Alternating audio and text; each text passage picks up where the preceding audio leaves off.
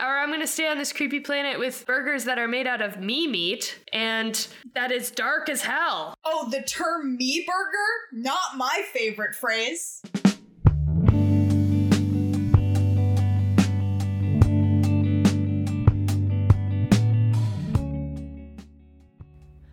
Welcome to Red Wine Reads, a community of book lovers talking about our favorite and not so favorite books while pouring a glass or two of wine. I'm your host, Jenna Miller, and with me today is our resident science fiction expert, Ella Kopeikin. Now, before we start, I should warn you that we do spoil the endings of the books review, so if you don't like that, then please go finish the book and come right back to this episode. My goal is to have you read these books with us so you can participate in the conversation. At the beginning of each month, I outline the books we will be reviewing, so whether you want to read one, none, or all of them, the choice is up to you. These reviews are not backed by any science or experience, just purely two opinionated amateur readers. You may hate the books we love or love the books we hate. Everyone has different tastes, but I hope this podcast is fun to listen to, no matter how you like your books. So, without further ado, let's pull some corks and get reading. This week we read Project Hail Mary by Andy Weir.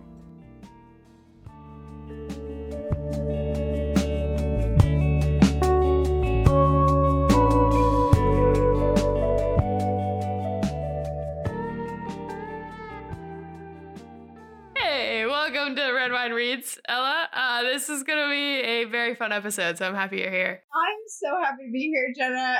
Start to finish, what a book. What a book. There's a lot to get into, so let's just start off. So, uh, we're talking here about Project Hail Mary by Andy Weir, published in 2021, got a 4.5 out of 5 on Goodreads. No, it didn't. Sure did. A little bit about Andy Weir. He is a former computer programmer. His claim to fame is a 2009 short story that got significant attention called The Egg, and it is said to inspired Logic's album Everybody. Didn't know that. And then his first published novel, The Martian, was adapted into a film starring Matt Damon and Jessica Chastain, which was released in 2015. And he also has a fear of flying. So he never went to set to see everything going on with like The Martian. All of this is so starting to add up for the book. Yeah, let's get into the summary and then I'll, I have a few fun facts after that. And also, I'm not even going to bother with the characters. We have Ryland Grace. He is the astronaut in the pl- uh, in the plane in the in the rocket in the spaceship, and he's all by himself and his two dead crewmates. And then he has an alien friend that he meets named Rocky. Well, that he names Rocky. That he names Rocky. That's all you really need to know. And you have Strat. There you go. Strat, who like is the head of Project Ma- Hail Mary. Project Hail Mary with no science experience at all. So that's great. Yep. Here's our summary Ryland Grace is the sole survivor on a desperate last chance mission, and if he fails, humanity and Earth itself will perish. Except that right now, he doesn't know that. He can't even remember his own name, let alone the nature of his assignment or how to complete it. All he knows is that he's been asleep for a very, very long time, and he's just been awakened to find himself millions of miles from home with nothing but two corpses for company. His crewmate's dead, his memory fuzzily returning. Ryland realizes that an impossible task now confronts him, hurtling through space on this tiny ship. It's up to him to puzzle out an impossible scientific mystery and conquer an extinction level threat to our species. And with the clock ticking down and the nearest human being being light years away, he's got to do it all alone. Or does he? Oh, I mean, I see you already have your glass of white wine. I Gonna say I found this. Uh, it's like a white blend. I don't know. I got it from Trader Joe's for probably five dollars, so it's it's great. It's honestly pretty good. That's the apt wine to be drinking for this book. I am drinking tequila mixed with seltzer. Guys, we're gonna level with you. Neither of us liked this book.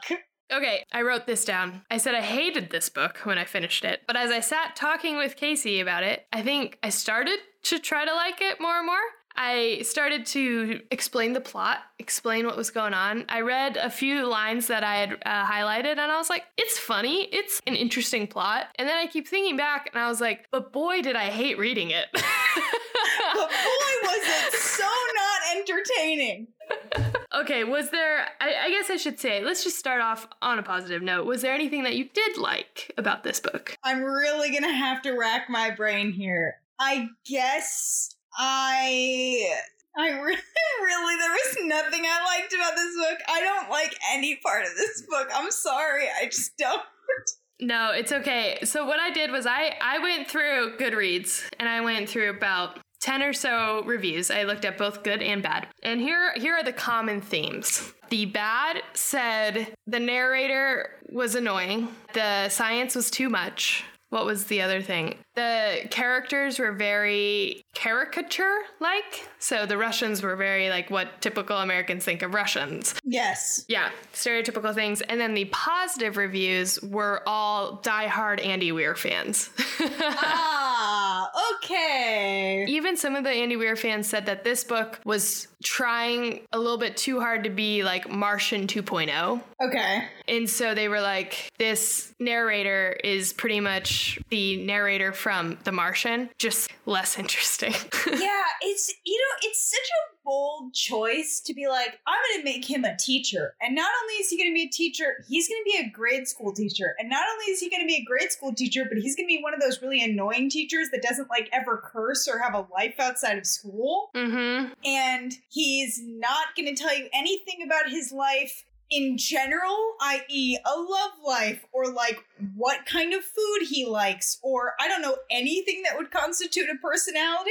And then on top of it, to be like, okay, not only is he gonna be the central character, but we're just not gonna, we're not gonna give you anybody else. Not even the alien is gonna be interesting. How do you make an alien uninteresting. See, I liked Rocky. He became interesting to me when he risked his life to save I don't even remember his name, Rylan.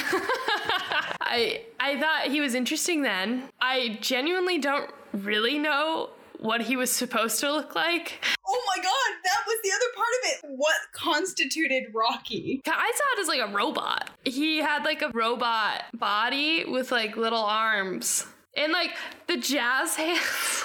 God, guys, this book was so hard to get through. I literally, my copy, I don't know about yours, Jenna, but my copy was like 450 pages. And I literally was trudging through 50 pages a day. Actually, okay, talking about any elements that we liked. In the beginning, you're like, oh, this is interesting. Mm-hmm. This guy is woken up on a spaceship. He has no idea who he is. And then, okay, Earth's dying. Okay, cool. But then, I don't know about you, but the fact that the bacteria that was killing the, the sun and therefore the Earth being called astrophage was so cringy to me. Every time I read the word, I wanted to close my eyes. I could not handle the fact that it was called astrophage. And then, like you were saying, the caricature thing, everything was so, to me, it was as though Andy Weir said, okay, here's what I think the basic outline of a science fiction novel looks like and I'm not gonna go any deeper. Yeah. Even how he approached Rocky, it was so like weirdly colonial. It was like, I don't know what gender this thing is, so I'm just gonna call it a he. And I don't really want to bother pronouncing Rocky's actual name, so I'm just gonna call it Rocky. And I'm just gonna pretend that this guy is my best friend, even though he doesn't really get a say in the matter here. And that's gonna be it. Yeah, and I think uh, I think my favorite parts of the book was when Rocky just roasts Rylan. Yes. He's like, "Oh, you're on drugs? You're stupid. Go to bed." Thank you. Yeah, Rocky, but like also that was the other part of it is actually Rylan's just an awful nerd. And I don't mean that as in like, oh, what a lame guy. I mean as in like he's just not a nice dude. Like he just can't see past himself. Well, and I think what you you brought up toward the beginning where we don't know anything about him. So I have zero emotional connection to this guy. I do not care. Mm, facts. So when that when that plot twist of him like not he's be on that ship against his will, I was like that is a sick plot twist, but it's wasted on this guy cuz we were like yeah, he deserved it. No, genuinely. And also, by the way, what weird decision to do to your character who's already so unlikable. Then having it be like, and by the way, he didn't want to save you. He doesn't care about you. You don't care about him, and he doesn't care about you. Great. I have no investment in this then. And then to even tack on to that, that he is like, he doesn't care about Earth. He doesn't want to save us. And then you're like already pissed off about that. And then he ends up just staying on the other planet. Yeah, his like grand thing is I kind of know that Earth is saved because I'm doing this thing very loosely, but I don't really care one way or the other, so I'm just gonna go to Rocky's planet. What do you mean? Th- then, then he ends up surviving by replicating his own skin and like meat. It's so fucking. Oh, excuse my language, but it is just so gross. Yeah, you can't you can't cuss, especially with him. He he doesn't cuss, so you can't. Gosh darn. Gosh darn it. That's the thing is he didn't even talk like someone who doesn't curse. He talks like a radio DJ in the 1940s. Like yes. Oh no, but I'm not gonna I'm not gonna skip over that uh that cannibalism we threw in at the end. oh, just that dash of cannibalism. I'm sorry. No, we could figure out other ways. That didn't have to be it. But also, like you say that you they created four beetles because probably not all of them are gonna make it back. Okay, also what is the beetle? What I I don't understand what the beetles are. I, I see it as like a, a lifeboat from a big cruise ship, Okay. but then it was like it just uses the stars, and I'm like. No, they're like it doesn't need like all this you know heavy equipment to like navigate. It's just gonna like use the stars and kind of like guess its way back. And then I'm like, they're not all predicted to make it back. Are you gonna like risk the fate of the planet to these four beetles and you're gonna go save your friend? Great, that's whatever. I I liked Rocky, so I was rooting on Rocky to live. So fine. But like once you're good to go, you'd be like, yeah, let me go back to the planet that has food, that has people, that has light, or I'm gonna stay on this creepy planet with burgers that are made out of me meat and that is dark as hell. Oh, the term me burger? Not my favorite phrase. There were so many words in this book that I was like, Andy, we could have done anything else. Having your main character be someone who says gosh darn and golly and heck, and then being the guy in the room who makes all the lame jokes. Oh my god, dude, pick a different lane. I don't like this person. Yeah, there was a great review that pretty much just said this was. Oh, here we go. Ryland Grace as a character felt pretty much like a non foul mouthed Mark Watney. Other than that, the voice of his narrative felt very similar to Mark Watney, whether it's a good thing or not. Who is Mark Watney? so, Mark Watney is the main character of The Martian, his other book. Oh, Okay. So he's that's what I'm saying. Like he was trying to do it again. Funny, relatable narrator, but when you make this narrator not cuss, you're like, fuck this guy. Here's the thing is that ultimately the end goal of the novel is like he doesn't actually care about humanity really. He doesn't get along with people. The only people he gets along with are children and he only like kind of half cares about them.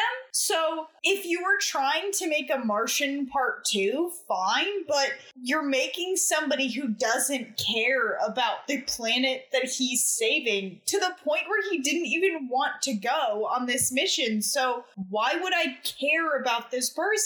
No, this is what this is what needed to happen. Here's the book I would read. Okay. Somebody steal it, somebody give me a credit. So this exact storyline. He wakes up, doesn't know who he is, gets all these bits of information. I like that. I like how we're getting fed information bit by bit. I like cuz it breaks it also breaks up the Ryland monologue, which I'm not fan of. But make this guy likable first of all, but make him like, "Oh wow, he's trying to do good for his planet. He's trying to save Earth. Oh my gosh, he's the good guy." Then feed in information that's like, "Oh shit, no, he's actually the bad guy." Of him being like, "Uh-uh, I'm not going to like risk my life for Earth." Uh-uh. Make him this like this evil character and then have that flashback and be like, "Oh my god, what what did I do?" And then there you go. He's like the evil character, but then he's turned good in the ship because he doesn't remember who he is. I would read that. Because then you have that struggling. But right now, he's just not likable. And he's trying to be like too, oh, shucks. I mean, that's the thing. He's not a person. No one is like this. Like, yeah. I, I, I've had teachers. We have all had teachers. Never did I assume that any of my teachers were as quote unquote good as they were in the classroom. Like, I don't remember any teachers ever having to make some sort of pact with humanity where they have to be do gooders who don't curse their whole lives and have like no sex and only are committed to the people that they teach. Like, excuse me? Yeah. Like, fine. Make this guy asexual. That's the thing. Make the bold choice. Make him asexual. Then all of this would make sense. But he's not asexual, so it doesn't make sense. No, because then you have the. Okay, I'll, ugh. Also, they now I'm getting heated. So they have that whole like bit where they're like Strat, Strat and you like you're together, and he's like, "What? No. What the heck? What? No." Make that a storyline. That's interesting. And then make them have this like relationship, and then oh shit, all of a sudden she turns on him, sends him into space. Do that. Interesting. But then also, the part that really threw me off guard was there are two other astronauts who end up having a having a sexual relationship and they talk about it like no human being who has ever spoken about sex in their lives. Literally, they have this guy say, just so you know, Ryland, her and I have started a sexual affair. It's great. We're having a lot of sex and it's awesome. And then she comes into the room and is like, oh yeah, did you want to have sex after this meeting? In what? what? Like, I too would feel like Ryland in those shoes because I would be like, no one talks like this. I've never heard anyone have a relationship like this. Oh my god! I know. I want. I want to try to find that part because that was probably the funniest thing. I don't know if I'm gonna be able to find it. This book is too thick. This book is too thick and it has too many things going wrong. Yeah, but you're right. That was because like even the most like intellectual person, like even like sh- you think of Sheldon on Big Bang Theory, like he's not gonna talk like that. No, did no one in this book know how to read a social cue?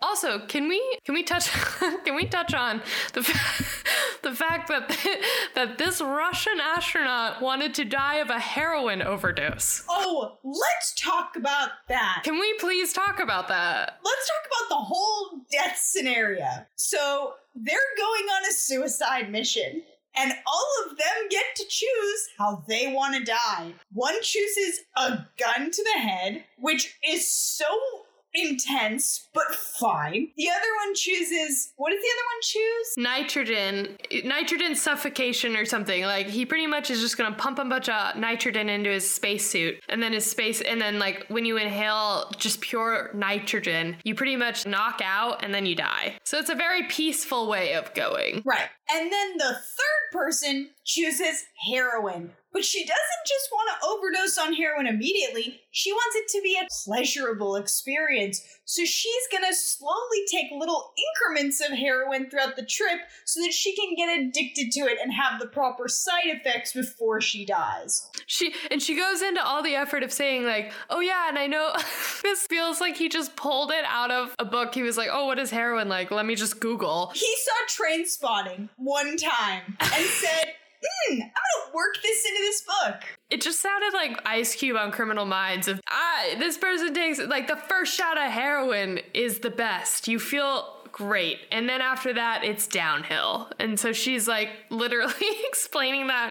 It's dialogue Un- unlike anything I've ever heard before. Because it genuinely, she goes, and I know that you don't get addicted to it right away, so I'm gonna need to take it over time. So let's make sure to work that into my thing. Because also, the other part of this book that we haven't discussed that is absolutely just true insanity is the entire world, every single country, has decided that one person is going to be in charge of the mission of saving all of Earth. And that person gets an unlimited amount of money from every single company around the world to create a curated mission to save humanity. And she's a Belgian person with no doctorate. She got her bachelor's degree in history. Hey, I'm just Jenna?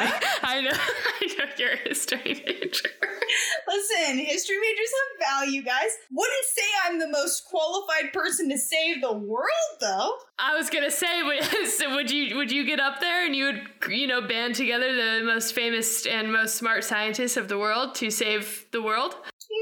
No, No. I'd leave that to someone else. Also, tacking onto this, now this is just becoming a book roast. Can we also talk about the court case, the copyright court case that was just thrown in the middle of this whole thing? And Strat just goes, whatever, fuck you guys, walks out. She was like, I don't have to handle this. I am exempt from all all law. Yeah, so that means that means that they got together an entire jury, judge, courtroom scene because I don't even remember what she was being sued for, but she's being sued for something. Yeah, she was being sued for copyright because they wanted to give all the astronauts literally every book, song, movie, TV show ever made so that they can like draw on that information. So, which also, and we're doing that I guess how? Because th- that couldn't be done. But fine, fine. Let's leave that aside. She walks in with no lawyer and says, I have total authority on everything.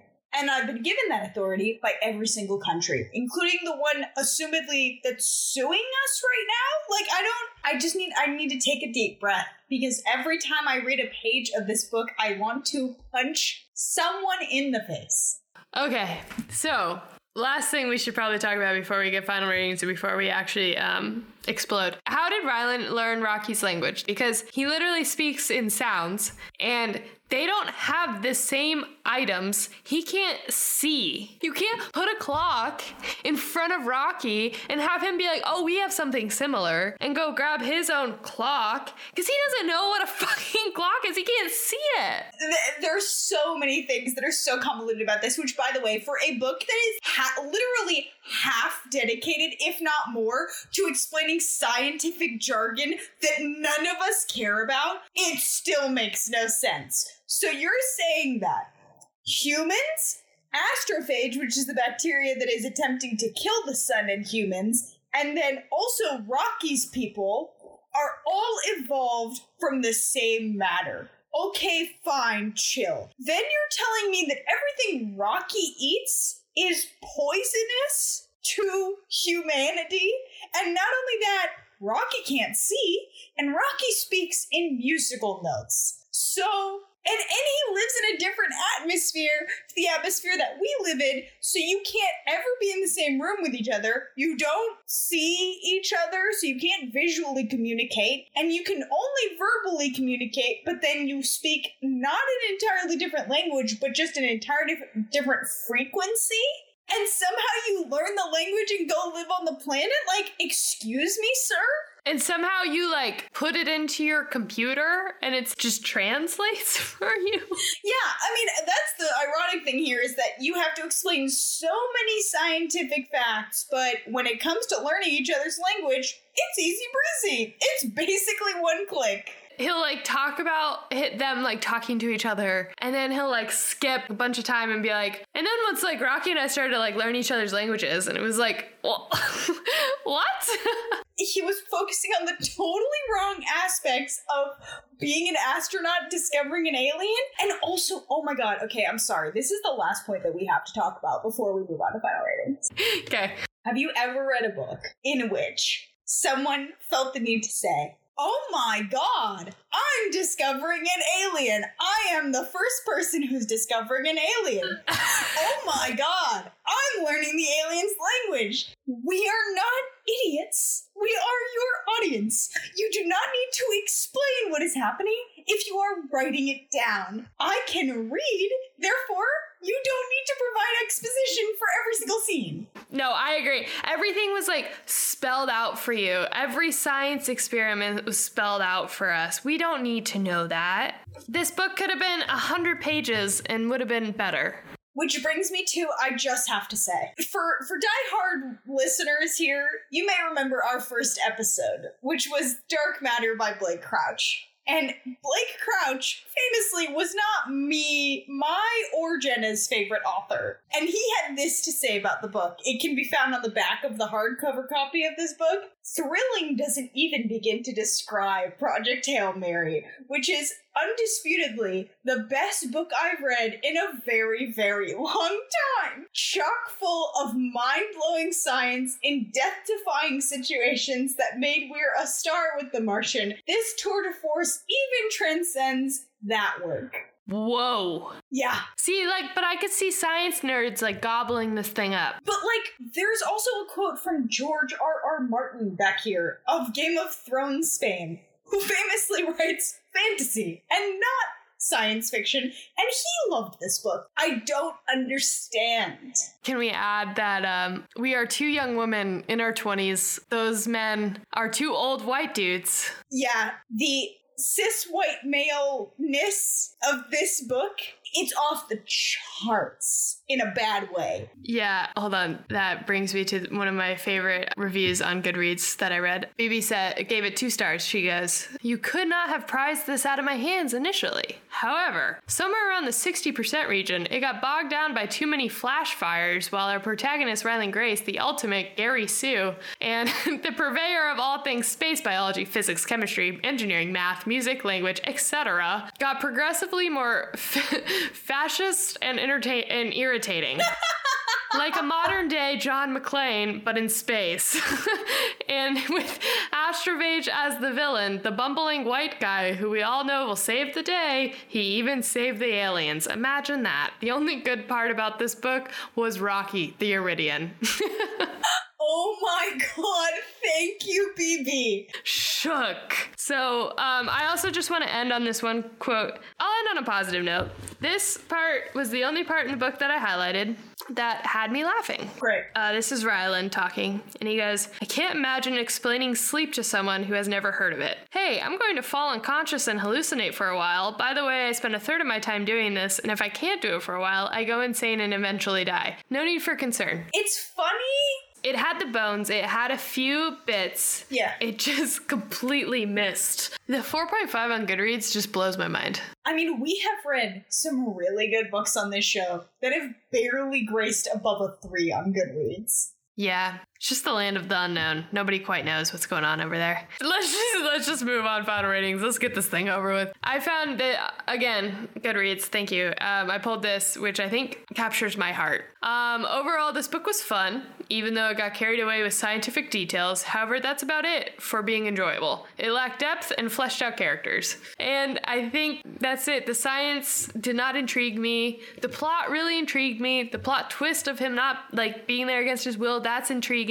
The like space craziness is cool. Um, I'm a space nerd, so like I like that, but it, it, just missed the mark in every other thing, and it made this book so hard to read. I even tried listening to it. It's even worse on audiobook. So yeah, I'm gonna give it a two. Solid. it was at a 3.5, and then I like, and then I started like writing down my notes, and then I dropped it down to a three, and then I started talking with you, and I dropped it down to a 2.5, and now I'm like, you know what? I really didn't like it. Two. two. Two it is.